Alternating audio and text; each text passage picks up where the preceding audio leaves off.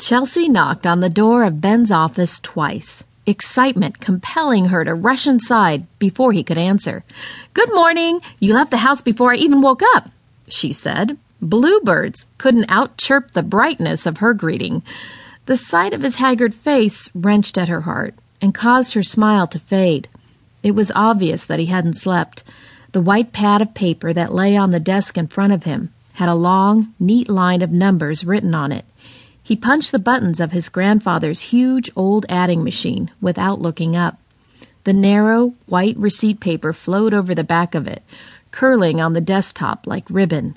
What are you doing? Does that thing even work? You have a calculator on your phone, you know.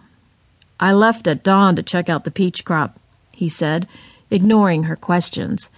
It's completely wiped out. Completely. I doubt there will be even enough fruit for Aunt May to make a damn cobbler.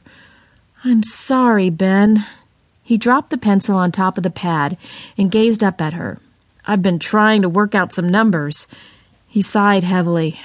but I guess I should have waited for you. I can't seem to get the same sum twice in a row. I'll be happy to help you with the figures, she told him. A couple of keys on that machine stick. Should have been tossed in the trash years ago.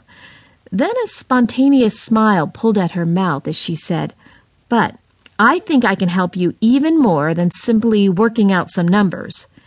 His brow furrowed as he asked, What are you talking about? Well, she began. She shrugged.